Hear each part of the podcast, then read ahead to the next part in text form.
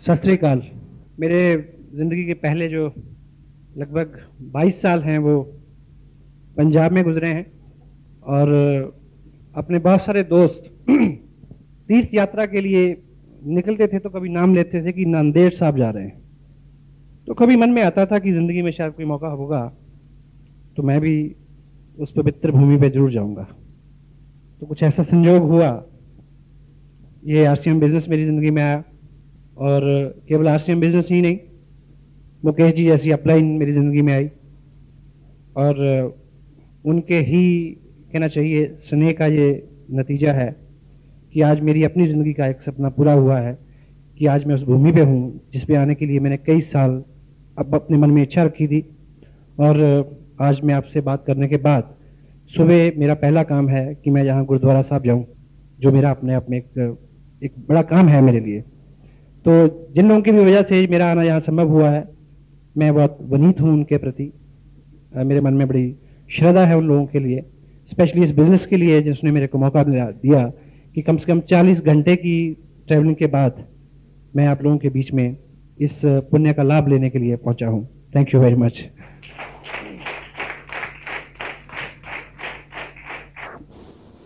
आम आदमी की तीन मूलभूत ऐसी ख्वाहिशें होती हैं, जिसके इर्द गिर्द उसके सारे सपने, उसकी सारी सोच रहती है, और यदि उसके पीछे कर्म भी शामिल हो जाए तो वो सपने साकार हो जाते हैं। तो मूलतः वो तीन सपने जो रहते हैं, या तीन मूलतः आवश्यकताएँ रहती हैं आदमी की, वो पहली रहती है कि धन, पैसा। पैसा और पैसे से खरीदी जा सकने वाली वो हर चीज़। आदमी की सूची में सबसे ऊपर रहती है। क्योंकि सामाजिक जीवन जो है हमारा, वो उसके बिना पूरा नहीं होता। तो दूसरी चीज़ जो व्यक्ति के दिमाग में सबसे ज़्यादा रहती है स्पेशली एक सामाजिक प्राणी के दिमाग में, वो रहती है पहचान कि व्यक्ति का कुछ नाम हो। दूसरे लोग उसको नाम से, उसके काम से पहचाने। तीसरी, मेरी दृष्टि में जो चीज़ रहती है वो आदमी की एक मूलतः बहुत भीतर एक ख्वाहिश ये रहती है कि वो ज़िंदगी में किसी के काम आ सके। सहमत है आप इस बात से? हमारे वहाँ तो ऐसा होता है, आपके यहाँ भी होता है? तो पैसे की दृष्टि से मैंने एक चीज़ आपने सुनी होगी कि आज तक कोई भी व्यक्ति पूरी दुनिया में नौकरी से अमीर नहीं बना, नौकरी से, चाहे कितनी भी बड़ी जॉब हो उसकी। तो यदि आपको आर्थिक दृष्टि से कुछ बड़ा करना है तो आपको बिज़नेस को चुनना पड़ेगा। तो मे भी कुछ इस तरह की कुछ पारिवारिक भूमि पृष्ठभूमि, कुछ उस माहौल की प्रेरणा तो कुछ इस तरह की लोगों की सोबत जिन्होंने मेरे को प्रेरित किया कि मुझे करियर वाइज बिज़नेस में आना चाहिए, ताकि मैक्सिमम आदमी जो है उससे पैसा ले सके। नाम की दृष्टि से मैंने लेखन शुरू किया। बहुत सारे न्यूज़पेपर्स में मैंने भी जर्नलिस्ट उसको रिप्रेजेंट किया as a freelancer Chandigarh circle से। और बीच बीच में जब जब भी समय मिला मेरे को तो ऐसी कुछ एन रही हैं, कुछ समाज सेवी संस्था रही हैं, जिसमें बड़ी प्रबल इच्छा रही है कि मैं उनके साथ कुछ काम करूँ, ताकि जो तीसरा आदमी का दृष्टिकोण है, जो तीसरे आदमी की भूख है, कि मैं कुछ कर पाऊँ किसी के लिए, उस दृष्टि से मैं संतुष्ट हो सकूँ। तो पिछले लगभग पंद्रह साल का जो मेरा करियर रहा है वो इन तीनों सेतुओं में झूलता रहा है।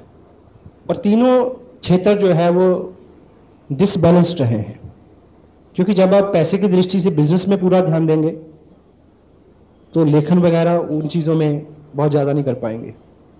उधर जाएँगे तो बिज़नेस में लॉस होगा, दोनों में ध्यान देंगे तो सामाजिक दृष्टि से आप ज़्यादा कुछ नहीं कर पाएँगे। लेकिन आज से लगभग एक साल पहले जब मैंने आसियम बिज़नेस के इस प्लेटफॉर्म को देखा तो एक चीज़ क्लियर हुई कि ये वो प्लेटफॉर्म है, यदि इसके साथ जुड़ के काम किया जाए तो वो तीनों चीज़ें एक ही वक्त में एक ही प्लेटफॉर्म पे मिल सकती हैं। This is RCM business unlimited money unlimited name and fame and किसी भी लिमिट तक आप लोगों को हेल्प कर सकते हैं। So they they can achieve what you have achieved तो इस दृष्टिकोण से मैंने इस बिज़नेस को अपनाया और पूरी ऊर्जा से काम किया पहले डे वन से, पहले दिन से। और चूँकि ये बिज़नेस भीलवाड़ा से शुरू हुआ और हरियाणा में बहुत अच्छा इसका काम है तो आप कभी उधर आएँ और देखें कि हर हर वर्ग का व्यक्ति, हर बैकग्राउंड का आदमी, हर फ़ील्ड का व्यक्ति इसमें बहुत अच्छा पार्टिसिपेट कर रहा है और बहुत अच्छी इनकम इससे ली जा सकती है, लोग लेते हैं। और जिस तरह की प्रोग्रेस इधर, क्योंकि भावना जी से और रमेश जी से, मुकेश जी से समय समय पे बात होती रहती है। तो चार पाँच महीने में जितनी प्रोग्रेस इधर आपके यहाँ हुई है तो मैं आपको एक चीज़ तो दावे से कह सकता हूँ कि आपका ये नांदेड़ शहर और आपका जो एरिया हिंदुस्तान में आरसीएम बिज़नेस में अब तक जितने भी कीर्तिमान बने हैं, वो इस शहर में टूटने वाले हैं।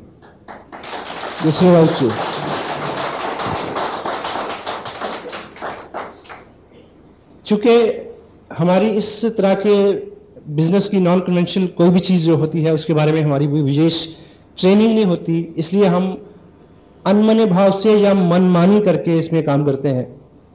इसलिए बहुत अच्छे रिज़ल्ट हमें नहीं मिलते। यदि हम इसमें ठीक ठीक उस तरह से काम करें जिस जिस तरह से हमें निर्देश दिया जाता है तो बहुत जल्दी बहुत अच्छे रिज़ल्ट आपके सामने हो सकते हैं। चूँकि जब इस बिज़नेस में एक चीज़ बहुत क्लियर है, कि इसमें या तो आप पाँच, सात सौ, एक हज़ार रुपये महीना बना सकते हैं। क्या? एक सेगमेंट ये है कि इसमें आप पाँच, सात सौ, एक हज़ार, दो, तीन हज़ार रुपया महीना बना सकते हैं। या फिर आप इसमें बीस, पच्चीस, पचास हज़ार, एक लाख रुपया महीना बना सकते हैं। बीच में किसी भी रकम को रेगुलर लेना इस बिज़नेस से उसके लिए ये डिज़ाइन नहीं हुआ है। हेलो ये उसके लिए डिज़ाइन नहीं हुआ है। तो जितना बड़ा इसका, इसमें पोटेंशियल है, उतना बड़ा आपका पात्र होना ज़रूरी है। अगर आपका पात्र उतना बड़ा नहीं है तो उतना बड़ा पुरस्कार आपको मिलने वाला नहीं है। तो इसका जो पात्र है, वो कोई डिग्री नहीं है, वो सेक्स की दृष्टि से आप मेल है, फीमेल है, इस तरह की आइडेंटिफिकेशन नहीं है? किसी मंत्री की सिफारिश आपके पास है या नहीं है? किस जात, बरादरी, रंग, भेद से आप कोई सरोकार नहीं है? किस भाषा में आप बात करते हैं? छोटे हैं, लंबे हैं, ठीक? एजुकेशनल सर्टिफिकेट्स एकेडमिक्स में आपने क्या किया है? स्पोर्ट्स में आपने क्या किया है? इसका कोई लेन देन नहीं है। केवल आपका, आपके मन में जो ख्वाहिश है कुछ बड़ा लेने की कुछ बड़ा करने की वो सपना आपका जितना बड़ा है इस बिज़नेस का आकार आपके लिए उतना ही बड़ा हो सकता है। तो इसलिए जितनी भी इस तरह की सेमिनार्स होती हैं या जितनी भी हमारे सिस्टम में बुक्स को पढ़ने के लिए प्रेरित किया जाता है उसके पीछे एक ही थीम है कि हमारी पात्रता जो है वो थोड़ा विस्तृत हो। यू गट मी तो चूँकि एक क्वेश्चन आपने सुनी होगी कि a bad childhood produce a bad person एक बुरा बचपन एक बुरे व्यक्तित्व का निर्माण करता है। और हमारा बचपन हम खुद नहीं तय कर सकते। कर सकते हैं जी? हमारा बचपन हम खुद नहीं तय कर सकते। हम कहाँ पैदा हों, ये हमारे इख्तियार में नहीं है। और बचपन का ताल्लुक सिर्फ़ आर्थिक स्थितियों से भी नहीं है। उस परिवार परिवार में कितना अच्छा माहौल है, कितने अच्छा आपको गाइड एंड मोल्ड किया जाता है, किस तरह की आपकी मैत्र मित्रता है, किन लोगों में आप रहते हैं, किस तरह के आपके अंदर डर, विश्वास, अविश्वास बिलीव शंकाएँ, मत, भेद, ठीक, वो सब चीज़ें उस माहौल से मिलती हैं हमें, जहाँ हमारा जन्म होता है। और जो जो चीज़ सबसे गलत होती है हमारे साथ बचपन में वो ये है कि वो हमारे दृष्टिकोण को बड़ा संकुचित कर देता है। क्योंकि जिस पृष्ठभूमि में हम पलते और बढ़ते हैं, वो बार बार हमें ये एहसास दिलाती है कि हमें सीमत ही सोचना चाहिए। हमारे घर घर के लोग ही बोलते हैं कि इतने बड़े बड़े सपने नहीं लेते। और समटाइम पेरेंट्स बच्चे को ज़्यादा प्यार करते हैं, इसलिए वो उसको ज़्यादा पनपने नहीं देते। यू गॉट मी तो जैसे जैसे हमारा हम बड़े होते हैं, हम अपने समाज से जिन लोगों में रहते हैं, उन्हीं लोगों से हम प्रेरणा पाके अपने आप को ये मान लेते हैं कि भाई मुझे तो पाँच हज़ार की नौकरी चाहिए। तो इस तरह जहाँ पे भी हम अपने आप को सेटल कर लेते हैं, और ज़िंदगी हमें हमेशा वही देती है जो हम ज़िंदगी से मांगते हैं। अभी एक किताब आपको यहाँ अवेलेबल हो जाएगी, अभी एक दो कॉपियाँ उसकी हैं। सोचिए और अमीर बनिए। Thinking and grow rich Napoleon Hill इसके राइटर हैं। इस व्यक्ति ने अपनी ज़िंदगी के बेहतरीन 25 साल अमेरिका में उस वक्त के कामयाब लोगों के साथ रह के इस इस फैक्ट को दरियाफ्त किया, पता लगाया कि वो क्या ऐसी कलाएँ या क्या ऐसे गुण और आदतें हैं जिनको ग्रहण करने के बाद कामयाब लोग जो हैं, वो बहुत कामयाब होते हैं। तो एक जगह इन्होंने ज़िक्र किया है कि आपकी ज़िंदगी एक बहुत इंसाफ पसंद मालिक की तरह है। और वो आपको पूरी छूट देती है कि आप उससे अपना वेतन, अपनी पगार खुद तय करें। लेकिन एक शर्त है, जो आपने तय कर ली, वो हमेशा वही आपको देगी। यदि आपने अपनी ज़िंदगी को बोला कि मैं पाँच हज़ार का व्यक्ति हूँ तो वो पाँच का ही होगा। यदि आपने ज़िंदगी को बोला कि नहीं, मैं तो दो लाख रुपए का व्यक्ति हूँ तो वो दो लाख रुपए की पगार आप उससे पा सकते हैं। यदि आप उसको, उसने बोला कि मैं तो इस स्टेट का मुख्यमंत्री हो सकता हूँ तो वो तथा अस्तु ही बोलेगी कि तुम हो सकते हो। हेलो तो उसके पास जितना भी, जितना बड़ी हमारी पात्रता हम डिसाइड करेंगे, उतना ही बड़ा हमें पुरस्कार मिल सकता है। क्योंकि हम आज तक अपनी अपनी जगह पे इसलिए संकुचित दायरे में अपनी ज़िंदगी को काटने के लिए बाध्य हैं, जिसमें हम में से किसी का भी कोई कसूर नहीं है। बचपन में जो शिक्षा हमें मिली है, जिस तरह का दृष्टिकोण हमें दिया गया है, जो जिस तरह के माहौल में हम पनपे और बड़े और पले हैं, उसी तरह का हमारा व्यक्तित्व हमारे हाथ में है। लेकिन सौभाग्यवश हम कहाँ से आए हैं, उससे कोई फ़र्क नहीं पड़ता। हम कहाँ जा सकते हैं, ये आज आपके हाथ में है। Now you can decide it जो बीत गया वो भूत है, चला गया है, उससे कोई फ़र्क नहीं पड़ता। और हमारा जो बचपन है और उसकी जो हमारी शिक्षा है, एक उदाहरण से आप ये समझेंगे कि एक हाथी के बच्चे को जब पकड़ा जाता है तो उसको एक बहुत पतली चेन के साथ बांधा जाता है। लेकिन वो पतली सी चेन उसके अपने बल के मुताबिक बहुत बड़ी होती है, बचपन में। वो बार बार कोशिश करता है उसको तोड़ने की वो नहीं टूटती है। बार बार वो कोशिश करता है, वो नहीं टूटती है। और लेकिन वो व्यस्क होता है, बड़ा होता जाता है। और दो चार साल में जब वो पूरा बलवान और पूरा व्यस्क हो जाता है तो उसके अपनी क्षमता के मुताबिक तब वो चेन बहुत छोटी होती है। लेकिन तब उसका मालिक उसको बड़े पेड़ के साथ नहीं बांधता है, झाड़ के साथ ही बाँध देता है। लेकिन उसके दिमाग में ये सेट हो जाता है, जैसे ही वो पाँव आगे बढ़ाता है, थोड़ी सी खींच उसको पड़ती है तो उसके दिमाग में ये पक्का हो गया कि मैं इसको तोड़ नहीं सकता। इसलिए वो कभी ज़्यादा बल नहीं लगाता और सारी उम्र उसके साथ बंधा रहता है। तो लगभग उसी तरह की कहानी आम आदमी के साथ रहती है। जिस तरह की उसकी माइंड की ट्रेनिंग हो गई है, वो उसी में बिलीव करता है उसमें विश्वास करता है कि भी मैं इससे ज़्यादा नहीं कर सकता। एग्री करते हैं आप? और कोई भी बड़ा काम शुरू में मुश्किल होता है और हर मुश्किल एक ही बार होती है। हर बड़ा काम शुरू में मुश्किल होता है और हर मुश्किल केवल एक बार होती है। वो बार बार नहीं आती। जब भी उसमें से आप एक बार गुजर जाएँगे तो फिर उसमें बार बार गुजरना अपने आप में एक मनोरंजन हो जाएगा। आप कुछ भी करके देखें। आप पहली बार साइकिल में चढ़े तो बहुत डर लगा था, लेकिन बाद में साइकिल पे चढ़ना एक मनोरंजन हो गया। इसी तरह से आपने जो कुछ भी अपने जीवन में पहली बार किया है, वो पहली ही बार ही उतना आसान नहीं था। और सेकंड अभी एम एल एम को लेके क्योंकि मैं चंडीगढ़ में हूँ और वहाँ पे चंडीगढ़ अपने आप एक ऐसा शहर है, यहाँ से बहुत सारी कंपनीज़ मल्टी लेवल मार्केटिंग के नाम पे उन्होंने बहुत कुछ किया है।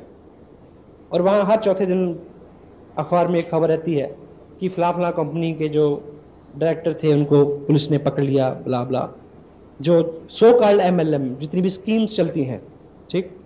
तो आज आपके सामने यहाँ आप लोगों के पास बिज़नेस की बात करते हैं तो लोग क्या कहते हैं कि आओ बिज़नेस करें। यहाँ मना करते हैं यहाँ पे। हेलो मना करते हैं? यहाँ माहौल ख़राब है? सब जगह मना करते हैं। सब जगह सेम सिचुएशन है। लेकिन आर बिज़नेस एक ऐसा प्लान है जिसको हम बोलते हैं यस प्लान जो भी इसको ठीक से सुन लेगा उसको मना नहीं करेगा। लेकिन आपको ये सीखना है कि ठीक से कैसे सुनाया जाए। ठीक से कैसे दिखाया जाए। ठीक है? और आज आप, आज जितनी बाहर एक्टिविटी है, वो किस वजह से है कि लोग इधर से इधर इधर से इधर शिफ्ट होते हैं। लोग शिफ्ट होते हैं पहले। पहले तो प्रोडक्ट वेस्ट जो चीज़ है, उसके बारे में अभी जिस टेप का मुकेश जी ने ज़िक्र किया, उसमें प्रोडक्ट वेस्ट के कुछ सिंबल मैंने बताए हैं। तो प्रोडक्ट वेस्ट जो चीज़ है ट्रू एमएलएम क्या है, उसको आप समझें। और फिर इसमें पूरे रिज़ल्ट आने तक पूरी मेहनत से काम करें। अगर आप कोई बीज को बोते हैं, शाम को तो सुबह निकाल के आप देखें, उसको निकाल के कि उगा के नहीं उगा। फिर उसको बो दें, फिर शाम को निकालें, देखें, उगा के नहीं उगा तो वो कभी उगेगा?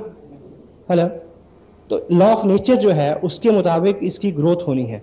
दुनिया में कोई भी अच्छी और बढ़िया जो चीज़ है, वो एकाएक कभी नहीं उठती, वो समय लेती है। ये बच्चा है, इसकी शादी होगी अठारह बीस साल में, ये टाइम लेगा।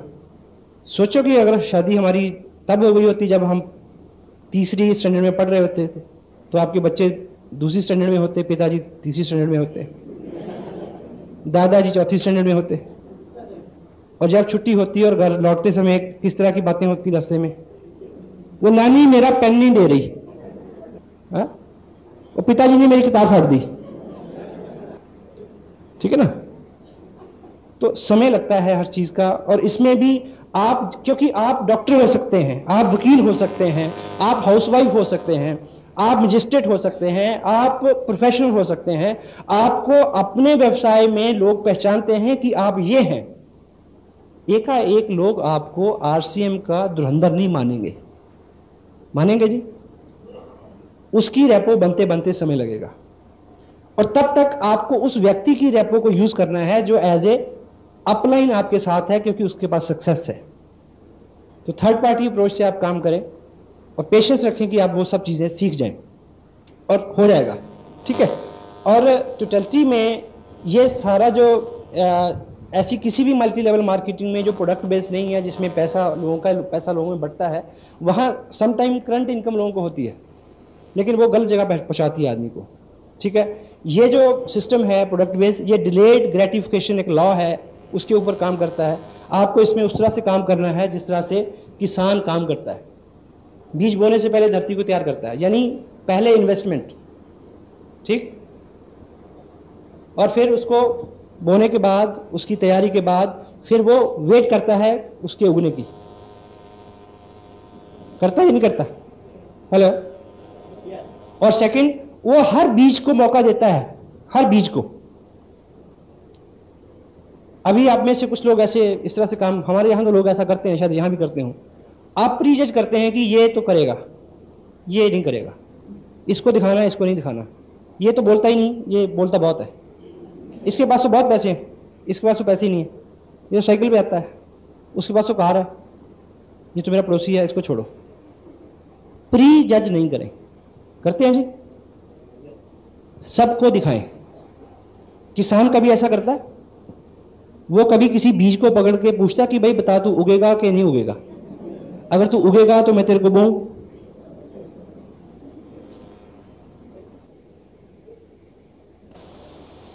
भगवान का शुक्र है कि किसान को पता नहीं होता कि कौन उगेगा। महेश भट्ट को पता नहीं कि उसकी कौन सी फ़िल्म सेट होगी। अगर उसको पता हो तो फ्लॉप होने वाली वो क्यों बनाएगा जी? बनाएगा कभी? अगर हमारे पिताजी को पता हो कि कौन सा बच्चा लायक निकलेगा। तो एक बात तय है कि मैं यहाँ नहीं होता।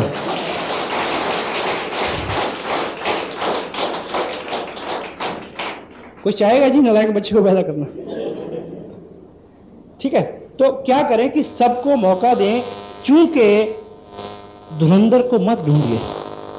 ये सिस्टम आम आदमी को धुरंधर बना देगा। ये बात तय है। We don't use people to build this business. We don't use people to build this business. We use this business to build people. And they will build business further. यहाँ पे लोगों का निर्माण होता है पहली बार कुछ लोगों ने आज माइक पकड़ा तो आपको लगता है कि ये उनके साथ ही था, ये हमारे साथ भी था। ये आपके साथ भी होगा। लेकिन बार बार आपका यहाँ आना आपको लीडर बना देगा। ये शुरुआत है। और शुरुआत हर चीज़ की ऐसी होती है। ठीक है?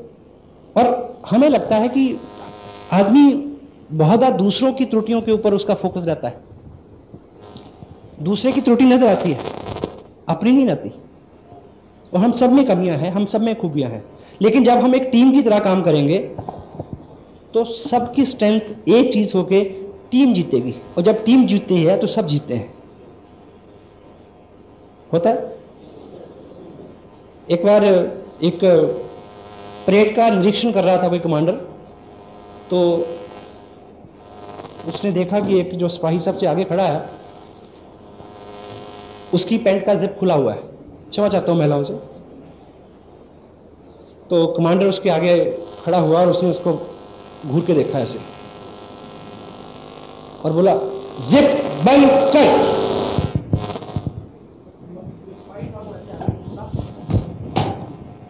कमांडर की जिप बंद की। उसकी अपनी खुली थी।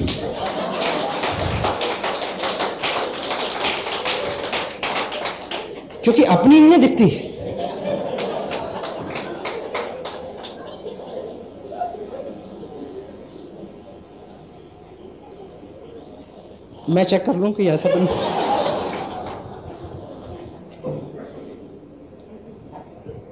उर्दू का शेर है कि अपने चेहरे के दाग किसे नज़र आते हैं, वक्त हर शख्स को आईना दिखा देता है। तो हम लोग यहाँ हम हम लोग यहाँ दूसरे की कमियाँ ढूँढने के लिए नहीं आए, हम दूसरों की कमियों की पूर्ति के लिए यहाँ आए हैं। जो आप नहीं कर सकते वो मैं कर सकता हूँ, और जो मैं नहीं कर सकता, वो आप कर सकते हैं। This is a team spirit we are not we are not here to compete each other we are not here to compete each other we are here to complete each other एक दूसरे की पूर्णता के लिए हम सब यहाँ पे हैं। ठीक है? तो बिना प्री जजमेंट के, पूरे विश्वास के साथ आप बिल्कुल राइट सही मुकेश जी के पास इतना नॉलेज है इस चीज़ को सिद्ध करने के लिए कि हिंदुस्तान में अभी तक इस तरह का कंसेप्ट नहीं है और पूरी दुनिया में ये प्रूवन फैक्ट है कि आरसीएम बिज़नेस की तरह की कोई अपॉर्चुनिटी अवेलेबल नहीं है, जो किसी देश, काल, व्यवस्था, जगह इकोनॉमी के पूरी पूरी अंदर उतरती हो।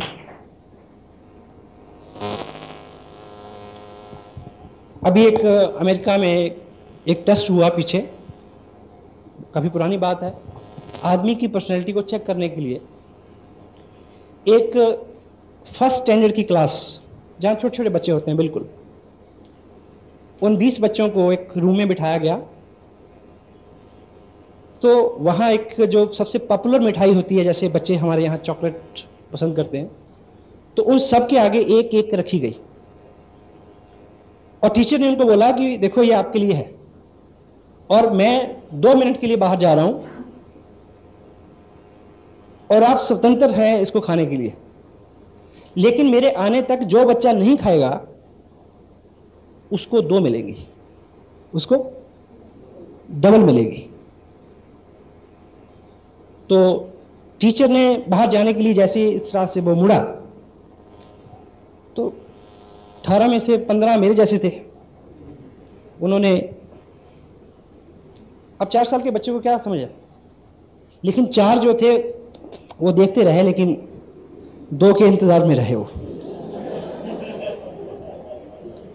ठीक, टीचर दो मिनट बाद लौट के आया। और उन्होंने उस, उन बच्चों को दो दो वो मिठाई अवार्ड की। और उन सब के नाम दर्ज जैसे स्कूल में होते हैं। फिर 20 साल बाद 25 साल बाद उनको ट्रेस किया गया कि वो अपने अपने करियर में कहाँ कहाँ है। क्योंकि जो पहले पंद्रह थे, वो इंस्टेंट ग्रेटिफिकेशन के लॉ के ऊपर उनका विचार था कि तत्काल लाभ, तत्काल सुख। और दूसरे वाले थे जो देरी में हो लेकिन बड़ा और यानी एवर लास्टिंग हो, उस दृष्टिकोण का उनका थॉट था। तो उस दृष्टिकोण के जो डिलेड वाले थे, उनको पाया गया कि वो पाँच बच्चे जो थे, वो अपने करियर में बहुत कामयाब थे, बहुत ज़्यादा, और बाकी सामान्य ज़िंदगी जी रहे थे। तो यहाँ पे भी एक चीज़ आपके सामने है तो यदि आप उसको, प्रकृति का जो नियम है कि पहले बहुत सारा आप काम करें, क्योंकि काम करना क्या है वर्चुअली काम आपके व्यक्तित्व का निर्माण है। करते करते आप जो पाएँगे, वो महत्वपूर्ण नहीं है। करते करते जो आप बनेंगे, वो महत्वपूर्ण है। क्योंकि करते करते जो पाएँगे, वो आके जा सकता है, लेकिन जो कुछ आप बन गए, वो एवर लास्टिंग एसेट है आपके लिए। That will stay with you for long और वैसे भी ज़िंदगी में पाना बहुत कुछ नहीं है। पाने के लिए तो कुछ उदाहरण ऐसे भी हैं कि आदमी ऐसे ही पा जाता है समटाइम किसी अमीर के घर में कोई पैदा हो गया तो पा गया। किसी को लॉटरी लग गई तो पा गया। किसी कन्या की शादी हो गई एक करोड़पति घर में तो मिल गया सब। हाँ यस होता है। किसी को एक थैला मिल गया, होता है। कम होता है होता है। पर आपने कभी नहीं सुना होगा कि किसी आदमी को बस सीट के ऊपर एक लिफाफा मिला, उसके ऊपर एक कागज़ था जिसके ऊपर लिखा था कि आप नंदेड़ शहर में डीसी अपॉइंट कर दिए गए हैं जाकर चेयर संभालो। नहीं होता। उसके लिए बनना पड़ता है। हेलो तो ये इस बिज़नेस में ये टोटल एथिकल अप्रोच है। टोटल ईमानदारी के साथ आपको काम करना पड़ेगा, क्योंकि आप लोगों के ऊपर अपने व्यक्तित्व का और चरित्र का ऐसा असर छोड़ेंगे कि वो बात माने आपकी। क्योंकि हैं, जिनके बारे में हम अच्छा सोचते हैं। सही है गलत? तो वर्चुअली एमएलएम क्या है?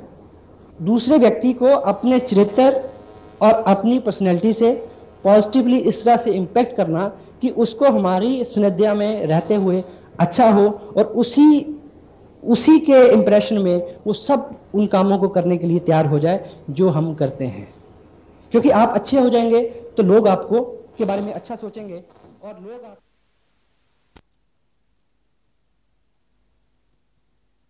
जो मैनुअल है, इस बिज़नेस को आप करना चाहते हैं तो ये किताब आपके पास ज़रूर होनी चाहिए। जेल कहने की अपनी 35 साल के अनुभव में क्या लिखते हैं कि हम हम जिन लोगों से प्रेम करते हैं, उनके अवगुणों से भी प्रेम करते हैं, और हम जिन लोगों से द्वेष करते हैं, उन लोगों के गुणों से भी द्वेष करते हैं। जो लोग आपको पसंद करते हैं, वो आरसीएम बिज़नेस भी पसंद करेंगे, उनको कितना भी बुरा क्यों ना लगता हो। तो आप डे बाई डे अच्छे हो जाएँ, केवल ये करवाना है आपसे, और कुछ नहीं करवाना, क्योंकि कपड़ा तो आप पहले भी पहनते हैं, नहाते तो आप पहले भी हैं, चाय तो आप पहले भी पीते हैं, ब्रश तो आप पहले भी करते हैं। करते हैं जी?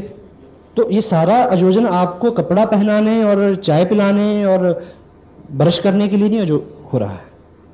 ये केवल हो रहा है कि आपका व्यक्तित्व ऐसा हो जाए कि लोग आपको लीडर माने और आहिस्ता आहिस्ता आपकी सोहबत को पसंद करना शुरू कर दें और आपके पीछे बहुत सारे लोगों का एक इस तरह का समूह तैयार हो जाए। जिधर आप जाएँ, वो उधर जाने को तैयार हो। हो सकता है ये? लेकिन एका एक नहीं होगा। क्योंकि आज आपका और मेरा जो भी करेक्टर है, ना तो वो एक दिन में बना है, ना वो एक दिन में बदलेगा। एक दिन दूध पी के आप पहलवान नहीं हो सकते। और एक दिन सैर करके आप पतले नहीं हो सकते। सही है? तो उसमें समय लगेगा, इसलिए पेशेंस चाहिए। और इसीलिए निरंतर प्रयास, क्योंकि अपने आप में संस्कार डालना एक लंबी प्रक्रिया है। वो उस तरह की प्रक्रिया है, जिस तरह से हम पानी टपका के किसी पत्थर में छेद करें। तो कितना समय लगेगा? ड्रिप ड्रिप ड्रिप, बूंद बूंद बूंद करके बहुत सारा समय लगेगा। फिर हमारी आदतें में बदलाव आता है। एक बात आपने सुनी होगी कि एक स्ट्रीम एक नदी बहुत तेज बह रही थी। उसमें एक मेंढक बहता हुआ जा रहा था, मेंढक। तो साथ में एक बिच्छू भी बहता जा रहा था, लेकिन बिच्छू को तैर नहीं सकता, वो डूबता तैरता जा रहा था ऐसे, मर रहा था। तो उसने मेंढक को ये रिक्वेस्ट की कि भाई तू मेरे को अपनी पीठ पे बिठा के पार लगा दे तो मेरी जान बच जाएगी। तो मेंढक ने कहा कि ये सेवा का काम तो मेरे को पसंद है, पर मेरे को डर है कि जैसे मैं तेरे को अपनी पीठ पे बिठाऊँगा तो तू मेरे को काट लेगा। तो बिच्छू ने बोला कि मैं इतना पागल नहीं हूँ, जबकि अगर मैं तेरे को काटूँगा, तू मर जाएगा तो मैं डूब जाऊँगा। इसलिए मैं मरूँ, मरने के लिए तो कम से कम तेरे को माफ़ कर ही लूँगा ऐसा मैं नहीं करूँगा, उसने प्रॉमिस किया। तो बात भी जायज़ है कि वो क्यों काटेगा उसको? मेंढक ने उसकी बात मान ली और जैसे उसको उसने पीठ पे बैठा के किनारे की तरफ़ चलना शुरू किया तो बिच्छू ने तुरंत उसको ऊपर से काट लिया। तो मेंढक के जिसम में एकदम जहर गया। वो मर रहा है, डूब रहा है और बिच्छू से पूछ रहा है कि जब तेरे को पता है कि मेरे मरने से तू मर जाएगा तो फिर तुमने मेरे को काटा क्यों? तो बिच्छू ने कहा कि मैं क्या करूँ, मेरी आदत है। हम बहुत बार, हम बहुत बार अपना नुकसान इसलिए कर देते हैं क्योंकि हमारी आदत है। हम बहुत बार गुस्सा करते हैं जिसकी वजह से हमारा नुकसान होता है, हमारी आदत है। हम बहुत बार काम को टालते हैं, हमें पता है कि हमारा नुकसान है। क्यों करते हैं? हमारी आदत है। तो इस तरह की सौयों आदतें हमारी पिछले 25 साल से 30 साल से बनी हैं। तो एकाएक नहीं बदलेंगी। समय लगेगा, दो साल, तीन साल, चार साल, पाँच साल। लेकिन जैसे ही हम पाँच साल की बात करते हैं तो बहुत सारे लोग रुक जाते हैं वहीं पर वो हिसाब में पड़ जाते हैं। वो सोचते हैं कि पाँच साल बाद तो मैं तरतालीस साल का हो जाऊँगा। तो भाई, अगर आप ये नहीं करेंगे तो तब पाँच साल बाद कितने साल के हो जाएँगे आप? हेलो? अगर आप ये सब नहीं करेंगे तो फिर पाँच साल बाद आप कितने साल के हो जाएँगे? कोई रिवर्स गियर लगने वाला है। ठीक है? क्योंकि हम ऐसा क्यों नहीं शुरुआत करते? क्योंकि हमारी आज तक तक की प्रैक्टिस है तत्काल सुख की। और हम हिंदू मैथोलॉजी में क्या है कि आप यहाँ पे ये सब जो वर्ज, वर्जन है, मर्यादा में रहो, स्वर्ग में सब कुछ मिलेगा। तो क्या है? तत्काल सुख जो है, उसको छोड़ने की प्रेरणा है सारी। यदि छोड़ देंगे तो फिर लंबे समय तक आपको वो, सुख मिल सकता है। तो अभी आपके सामने जो भी चीज़ें हैं उसमें जो तत्काल सुख है यदि उसको छोड़ के आप उसको सारा समय इस काम में डालेंगे तो बहुत कुछ हो सकता है। जितने भी अचीवर आपके सामने हैं उन्होंने जो कुछ भी किया है साथ साथ में उन्होंने एक काम ज़रूर किया है। तत्काल सुख को उन्होंने छोड़े हैं। अपने टाइम को शेड्यूल किया है। मैनेज किया उसको। किस तरह से? समय आप कैलकुलेट करें। आप एक महापुरुष के बारे में मैं जानता हूँ, उन्होंने लिखा है कि किसी भी व्यक्ति को अगर आप जानना चाहते हैं कि वो क्या है और अगले पाँच साल में क्या बनेगा तो उसकी दो चीज़ें चेक करो कि उसका फालतू समय कहाँ जाता है और उसका फालतू पैसा कहाँ जाता है। जिधर वो जा रहा है, उसी तरफ़ और उसी तरह का व्यक्ति वो बनने जा रहा है अगले आने वाले समय में। तो आप चेक करें कि जो आपके प्राइम टाइम है, आपका गृहस्थी है, आपकी नौकरी है, उसके अलावा जितना भी समय बचता है, उसको आप जहाँ डालेंगे, जो आप, आपका रेकरिंग जो भी खर्चा है, जहाँ आप उसको डालेंगे, उस तरह का आपका व्यक्तित्व होने वाला है। सुबह लोग छह बजे उठते हैं, दस बजे ऑफ़िस जाते हैं, चार घंटे में क्या करते हैं, उनको पता है। जबकि वो दैनिक पाँच काम जो है, नहान नहाना धोना होता ही नहीं होता। हेलो ये पॉसिबल है। टीवी के आगे बैठना बंद कर सकते हैं आप। क्या एजुकेशन मिलती है जी टीवी में आजकल? सांप भी कभी बहुत थी। आजकल जितने भी टीवी पे सीरियल चल रहे हैं, वो पोस्ट मैरिटल अफेयर्स उसके ऊपर चल रहे हैं। और आपको पता है कि गार्बेज इन गार्बेज आउट जो चीज़ें हम अपने दिमाग में भरेंगे, उस तरह के रिज़ल्ट हमारे सामने आते हैं। और एक चीज़ आप याद रखें, यदि आप अगले तीन साल लगातार टीवी के सामने नहीं बैठेंगे तो टीवी के अंदर आने की आपकी संभावना बढ़ जाएँगी। यह बात इसलिए भी सच है कि जो भी लोग टीवी के अंदर होते हैं, वो कभी भी टीवी के सामने नहीं होते। हेलो लेकिन हम लोग रहते हैं। हम लोग। ठीक है तो टाइम न्यूज़पेपर आपने सारे, आपको पिछली बार इलेक्शन हुए, कितनी सीटों पे कांग्रेस खड़ी थी बीजेपी खड़ी थी, कौन जीता, कौन हरा, सारे आंकलन निकाले थे, उसके बावजूद भी आपके घर में कोई चेंज नहीं हुआ। हुआ जी? कारगिल में लड़ाई होती है तो आप कमांडर को गाली देते हैं कि उसको तो कुछ आता ही नहीं। भले कभी मक्खी ना मारी हो खुद। सचिन एक चौका लगा देता तो क्या भाई होता? बताओ, कोई डोनर मिलते हैं आपको? वो उसको हारने के भी पैसे मिलते हैं। ठीक है? तो उस सारे समय को आप शेड्यूल करके इसमें लगाएँ और इस बिज़नेस के बारे में एक दो सीरियस चीज़ें हैं जिसको करने की ज़रूरत है। वो ये ये पार्ट टाइम बिज़नेस है। कितने लोग हैं जो फुल टाइम करते हैं? या करना चाहते हैं। यदि आप फुल टाइम करते हैं तो आप एक चीज़ गांठ बाँध लें। फुल टाइम का मतलब है कि कम से कम सात से दस हज़ार रुपए पर मंथ की आपकी व्यक्तिगत प्रोडक्ट की सेल होनी चाहिए। अगर आप आज से ही इस बिज़नेस की इनकम के ऊपर निर्भर होना चाहते हैं तो। अदरवाइज़ जो आप करते हैं, उसको करते रहिए पार्ट टाइम इसको बिल्ड करिए। और दूसरी बात, यहाँ पे अभी रमेश जी ने बताया था कि इसमें जो पहला थर्टी परसेंट है, पाँच हज़ार पे दस परसेंट। ये जो इनकम है, ये इनकम नहीं है। इनकम है छ परसेंट रॉयल्टी। ये जो थर्टी परसेंट है, ये आपकी स्कॉलरशिप है। इसको इनकम ना माने। और स्कॉलरशिप से किताबें खरीदी जाती हैं। स्कॉलरशिप से घर नहीं चला करते। इनकम के लिए काम करें। और दूसरा, ये एक ऐसी इंडस्ट्री है जो आपको दो लाख से पाँच लाख रुपए पर मंथ दे सकती है। लेकिन इसमें दो करोड़ रुपया इन्वेस्ट करने की ज़रूरत नहीं है। यहाँ कोई भी इंडस्ट्री लगती है तो उसमें दो करोड़ रुपया लगता है। ठीक है? लेकिन यहाँ दो करोड़ रुपया लगाए बिना आप दो लाख रुपया कमा सकते हो। लेकिन क्या करना होगा? सपोज़ आप अगर दो करोड़ की इंडस्ट्री भी लगाना चाहें तो आपको क्या लगता है कि दो करोड़ की इंडस्ट्री जो है, वो आपके घर की बगल में खुल जाएगी? या बाहर जाना पड़ेगा कि प्लॉट लेने? बाहर जाएँगे। पैसा भी लगाएँगे तो फिर डेली वहाँ आना जाना जो रहेगा, वो आपका क्या रहेगा? रनिंग एक्सपेंस चाहे पानी आना जाना पेट्रोल ठीक? तो यहाँ पे आपको दो करोड़ रुपया लगाने की ज़रूरत नहीं है। वो भीलवाड़ा में लगा, लगा हुआ है। दो नहीं लगा कई करोड़ रुपया लगा हुआ है। आपको केवल रनिंग एक्सपेंस बियर करना है। जहाँ पे टिकट लेना है ईमानदारी से। कोई टेप खरीदनी है कोई किताब खरीदनी है किसी मीटिंग में जाना है। उन चीज़ों को आप ऑनेस्टली इस तरह से बियर करें कि ये आपके फ्यूचर में इन्वेस्टमेंट हो रही है। इस बच्चे से आप तो अगर करें कि ये छह साल का हो गया, कुछ कमा के नहीं लाया तो क्या जवाब मिलेगा आपको? हेलो इस बिज़नेस को उतना जवान होने दो कि आपको ये कुछ कमा के दे। पहले आपको इसको पालना है। सक्षम है? तो जिनके दो बच्चे हैं, वो मान लें कि अब तीसरा हो गया है। कोई दिक्कत नहीं। और उसकी आपको 21 साल सेवा करनी पड़ेगी, तब भी बहू उसको बहा के ले जाएगी। इसको आप दो साल पाल लें। ये कई पीढ़ियाँ पाल देगा आपकी।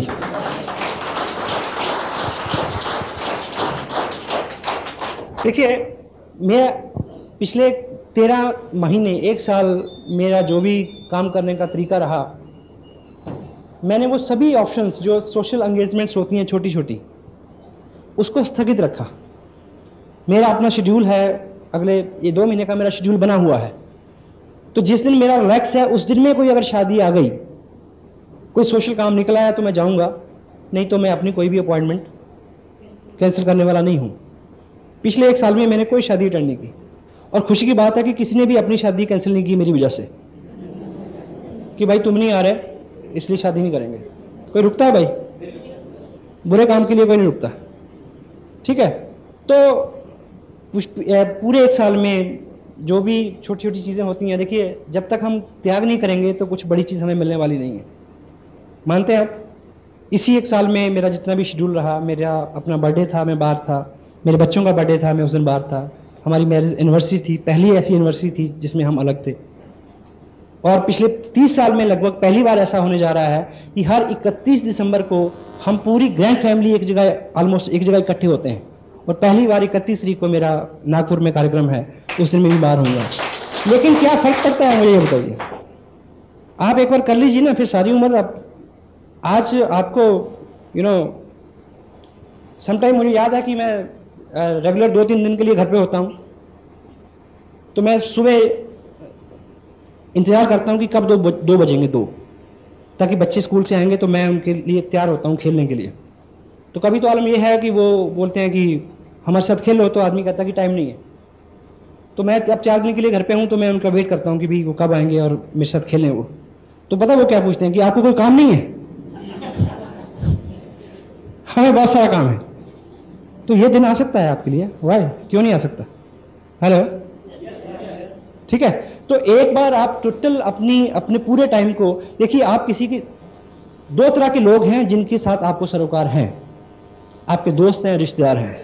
उनकी शादियों में, उनके अफसोस में अगर आप नहीं जाते, जो तो लोग सच्चे हैं, वो आपकी मजबूरी को समझते हैं। जो सच्चे नहीं हैं, उनकी आप परवाह ना करो। बिल्कुल नहीं करो। क्योंकि आप अपने किसी भी दोस्त को बताएँ कि यार मेरे लिए मेरे लिए ये ज़िंदगी मौत का सवाल है, मेरे लिए टोटल लाइफ करियर का सवाल है, इसलिए मैं तुम्हारी शादी में नहीं आ सकता। एक प्रश्न था कि हर दोस्त दोस्त की शादी में क्यों जाता है? कहते दोस्त ही सच्चा दोस्त वही होता है जो मुश्किल में काम आता है। ठीक है ना? तो जोक तो आप अपने, जो सच्चा दोस्त है वो समझ सकता है आपके साथ क्या है। जो इसके बावजूद ताना देता है, उसकी ये परख होगी कि वो सच्चा नहीं है, छोड़ दीजिए उसको नो प्रॉब्लम एक ढूंढो, हज़ार मिलेंगे। इसी तरह से जितने भी आपके सोशल एंगेजमेंट्स हैं। और आप मान लें, हमारे अपने जहाँ जिस जिस जिस धरती से मैं हूँ, वहाँ एवरेज लोग फॉरन में सेटल होते हैं, बाहर जाके। मुझे ये बताइए कि कोई आदमी आठ लाख रुपया खर्च के अमेरिका गया हो, और पीछे मासी की बेटी की एंगेजमेंट हो तो आ जाएगा क्या? हेलो पड़ोस में बुढ़िया मर जाए तो आ जाएगा। भाई की शादी हो तो आ जाएगा। मैंने एक से एक वक्त देखे वहाँ। नहीं आया जाता। मदर तक एक्सपायर हो जाए तो लोग नहीं आते। रोज़गार और पैसा इतनी बुरी चीज़ है। इससे पहले कि कोई नाइट मेयर आपको मिले, इससे पहले कि आपकी ज़िंदगी में कोई ऐसा कड़ा वक्त आ जाए कि आपको सब कुछ छोड़ के कुछ करना पड़े, पहले ही जग जाओ। पहले ही कर लो। क्यों क्यों ऐसे वक्त की इंतज़ार करते हैं हम लोग? हेलो देखिए, धक्का लगता है तो आदमी, आपको याद होगा कि एक स्टोरी है, एक व्यक्ति इंडिया से फॉरेन गया था एलएलबी करने। कहानी है। उसने एल की एलएलबी की आके एक अच्छा वकील बन गया। उसके बाद वो अच्छा जज बन गया। जज बनने के बाद वो सुप्रीम कोर्ट का जज बन गया। फिर वो मर गया कहानी खत्म हो गई। लेकिन इस कहानी में एक मोड़ है कि वो जब वो वकील बनने गया था तो उसको ट्रेन से उठा के बाहर फेंक दिया इसलिए कि, कि वो इंडियन है। फिर वो आके वकील नहीं बना राष्ट्रपिता बना। अगर वो धक्का नहीं पड़ा होता अगर वो धक्का नहीं पड़ा होता तो करेंसी नोट के ऊपर उसकी फ़ोटो ना होती। हेलो तो हम उस धक्के का इंतज़ार क्यों करें? पहले ही जग जाए। हेलो जितनी भी किताबें, जितनी भी बातें, जितनी भी हम आप आपसे यहाँ, जितनी भी प्रेरणा आपको मिलती है कि हम ये पढ़ें, क्योंकि कहीं ना कहीं, किसी ना किसी चीज़ की घटना, किसी ना किसी घटना से आदमी को प्रेरणा मिलती है कि वो कुछ बड़ा करे। वो जग जाए। ठीक है? तो हम खुद अपने सेल्फ डिसिप्लिन से अपने आप को मैनेज कर लें तो वो सबसे अच्छा रहेगा। जैसे मैंने पहले थोड़ा सा इस इशू को कवर किया है कि इस बिज़नेस में आपकी प्रगति, आपके व्यक्तित्व के विकास में जो होने वाली प्रगति है, उसके ऊपर निर्भर करती है। ये बिल्कुल सत्य है। टोटल ऑनेस्टी और ऑनेस्टी भी ऐसी उसमें बोल्डनेस हो। डरे ना। कुछ होने वाला नहीं है। आपने एक कुछ लोग डोल जाते हैं। ये कहानी आपने सुनी होगी, एक लकड़हारा था, लकड़ी काट रहा था, उसका कुल्हाड़ा पानी में गिर गया। तो देवता प्रकट हुए। तो देवता ने एक कुल्हाड़ी निकाली, उसमें से पानी में से, सोने की थी। पूछा कि तुम्हारी है? उसने बोला, नहीं। उसने दूसरी निकाली। चांदी की थी, बोला, तुम्हारी है? क्या बोला? उसने तीसरी निकाली सोने की। पूछा, तुम्हारी है? तीसरी लोहे की निकाली जब असली वाली तो पूछा कि ये तुम्हारी है? उसने क्या बोला? हाँ मेरी है। तो देवता बड़ा प्रसन्न हुआ। तो उसने तीनों कुल्हाड़ी उसको दे दी। ये सतयुग की बात है। कल युग में फिर भगवान ऊपर से विचरण कर रहे थे तो एक वही लकड़हारा नदी के किनारे रो रहा था। भगवान ने देखा कि बंदा तो वही लगता है। तो देखें कल युग का क्या असर हुआ ऐसे ऊपर। लेकिन वो आदमी ईमानदार था। भगवान आए तो बोला, क्यों रो रहा? कहता जी मेरी बीवी गिर गई इसमें। क्या हुआ? मेरी बीवी पानी में गिर गई। तो देवता ने कहा, कोई दिक्कत नहीं। देवता अंदर गए, उस फटा से प्रीति जंटा को निकाल के लाए। तो पूछा, तुम्हारी है? कहता हाँ। भगवान कहते कि अच्छा कलयुग का असर तेरे पे भी हो गया। तेरे को याद नहीं कि सतयुग में मैंने क्या किया था? कहता, प्रभु, याद है, इसलिए तो मैंने हाँ कह दी। कहते मतलब? कहता, मुझे पता है कि आप बहुत अच्छे हैं। आप पहले प्रीति जनता को लाए, मैं, आपने पूछा, तुम्हारी है? मैं कहता, नहीं। फिर आप माधुरी को लाते हैं, आप पूछते, तुम्हारी है? मैं कहता, नहीं। फिर आप मेरी वाली को लाते हैं, आप पूछते, तुम्हारी है? मैं कहता हाँ। तुम तीनों मेरे को दे देते हो। मैं बड़ा परेशान हूँ। मैं तो इससे परेशान हूँ। ऑनेस्टी ऐसी कि मुश्किल वक्त में डोले ना। वर्चुअली कुछ माहौल बिगाड़ दिया मैंने शायद।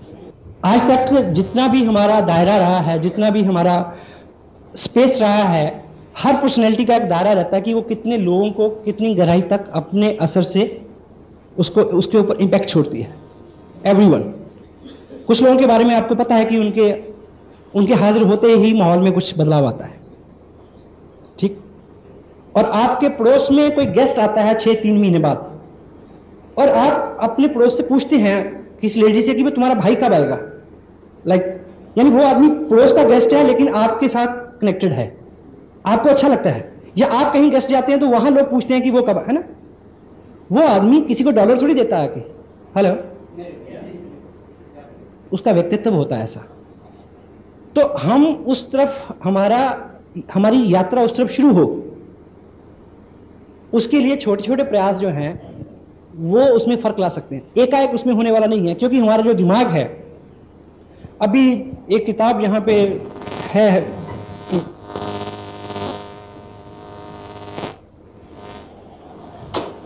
दुनिया का सबसे महान चमत्कार। ये किताब आप ज़रूर लें, अभी एक दो कॉपीज हैं, रमेश जी आपको प्रोवाइड करा देंगे। ये हमारे दिमाग की रीप्रोग्रामिंग के लिए है। क्योंकि every habit is a learn behaviour and every learn behaviour could be unlearn with practice वो अनलर्न किया जा सकता है, लेकिन समय लगता है। ये उसका पूरा मैनुअल है।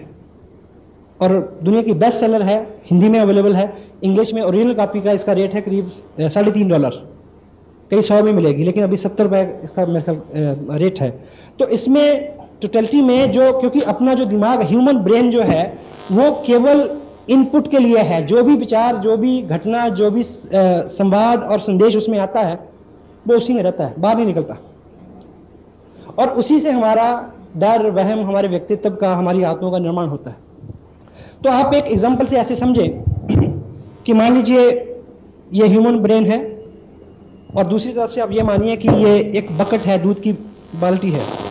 और इस दूध की बाल्टी में अगर दो बूंद जो है वो इंक। दो बूंद ब्लू इंक की डाल दी जाए। तो क्या होगा? ये पूरा दूध नीला हो जाएगा। तो ये पीने लायक नहीं रहेगा। ठीक? और इसको एकाएक वो दो बूंद इंक इसमें से निकालने का अभी तक कोई भी तरीका आज़ाद नहीं हुआ है। लेकिन हमारा पर्पज इसको पीने लायक बनाना है। तो हम क्या कर सकते हैं कि यदि इस एक बकेट के अंदर दो तीन बकेट और फ्रेश दूध की डाल दी जाए तो ये सारा दूध पीने लायक हो जाएगा। सही है गलत? तो हमारे दिमाग में जो भी हमारे दिमाग में जो भी पहली इंफॉर्मेशन है, जिसकी वजह से हम अपने आप काम करते हैं, अपने आप रिएक्ट करते हैं, अपने आप गुस्सा करते हैं, अपने आप झूठ बोलते हैं, उसको किसी भी सर्जरी से अलग नहीं किया जा सकता। के सिवाय एक के, कि उसमें बूंद बूंद करके बहुत सारी इंफॉर्मेशन डालनी पड़ेगी ताकि वो इतना डिल्यूट हो जाए कि ये असर नज़र आए उसमें, पुराना खत्म हो जाए। ठीक है? लेकिन जब भी पढ़ने की बात आती है तो मन, क्योंकि वो उसके साथ पहली ट्रेनिंग है ना, वो अंदर से पता क्या बोलता है? हम तो तब नहीं पढ़े। हेलो हम तो तब नहीं पढ़े जब बाँध के पढ़ाया था तो अब हम पढ़ेंगे। लेकिन एक चीज़ याद रखें, तब हमें अकल नहीं थी। तब हमें अकल नहीं थी। हमें वैल्यू का नहीं पता था। अब पता है। और दूसरा, आप, आपने गणित नहीं पढ़ना।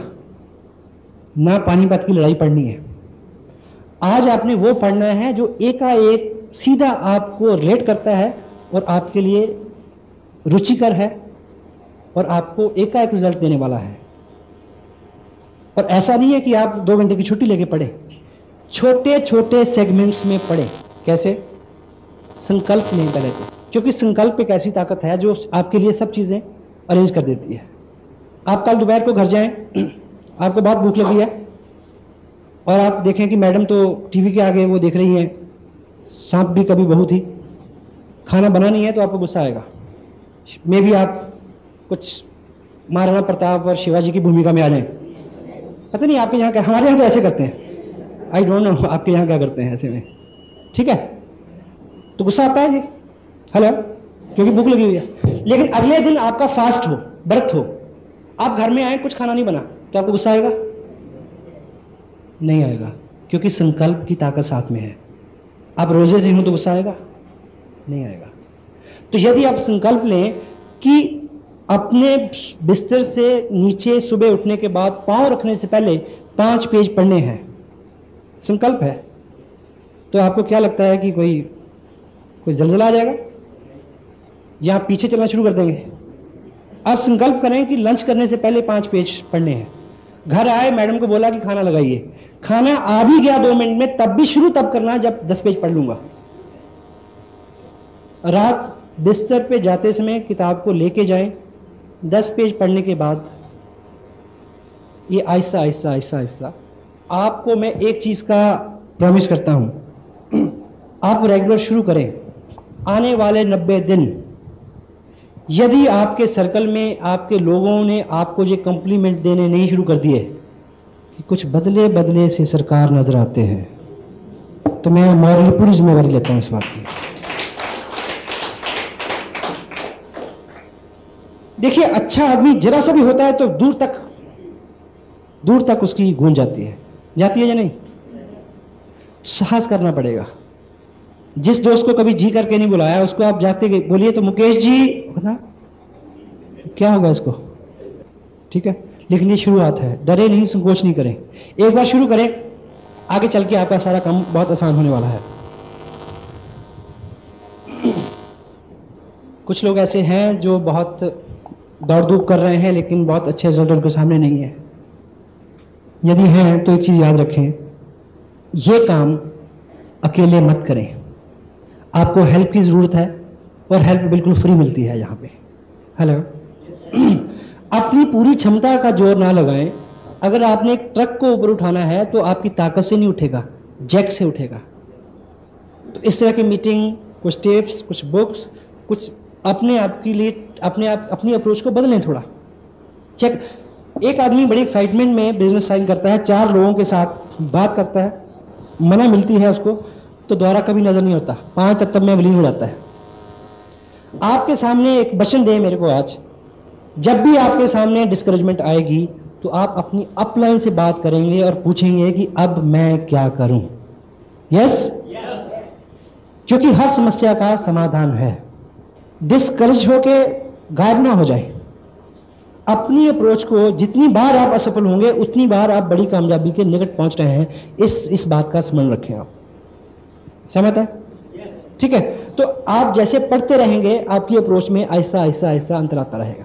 एक इंटरनेशनल प्रॉब्लम पे मैं आपसे बात करना चाहता हूँ। वो है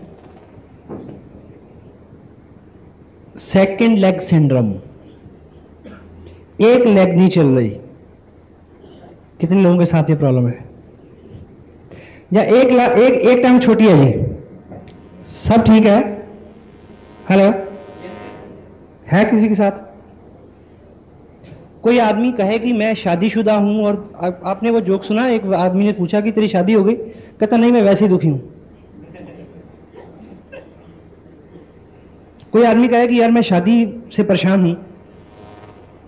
तो आप उसको क्या हौसला दें? यार सब परेशान है चिंता ना कर। क्या जी अगर आपको सूचना मिले कि रात को आकाश से कोई ऐसी चीज़ गिरने वाली है जो आपकी छत पे गिरेगी तो आपकी नींद हराम हो जाएगी। अगर समाचार ये हो कि पूरी दुनिया डूब जाएगी तो आप कहेंगे, जहाँ सब डूबे, जहाँ हम डूबे, कोई चिंता नहीं है। होता है? तो मैं आपको एक अच्छी खबर देने वाला हूँ। यदि आपकी सेकंड लेग में काम कम है या अभी नहीं है तो ये इंटरनेशनल प्रॉब्लम है, चिंता ना करें। ये सबके साथ है। ठीक है? और होता क्या है? ये क्यों होता है? ये दो कारणों से होता है। कुछ लोग, क्योंकि हम आपकी ऑर्गेनाइजेशन में भी दो तरह के लोग होंगे। कुछ लोग तो बहुत कमिटेड बहुत मेहनत ठीक ठीक काम कर रहे हैं। उनके साथ भी समस्या रहेगी। और कुछ लोग, सिर्फ़ उन्होंने क्या किया कि पर्चा भरा, एक आदमी को स्पॉन्सर कर दिया, जहाँ उनकी अपलाइन में ने किसी आदमी को उनके नीचे स्पॉन्सर कर दिया। उनकी एक लाख बहुत बड़ी है, दूसरी में कुछ भी नहीं। जो आदमी ये शिकायत करता है कि मेरी दूसरी चलती नहीं है तो मेरे ख्याल रखे कि उसकी एक भी नहीं चलती। उसकी एक भी किसी और कारण से चल रही है, उसने खुद नहीं चलाई। जिसने एक चला ली, वो दूसरी चला लेगा।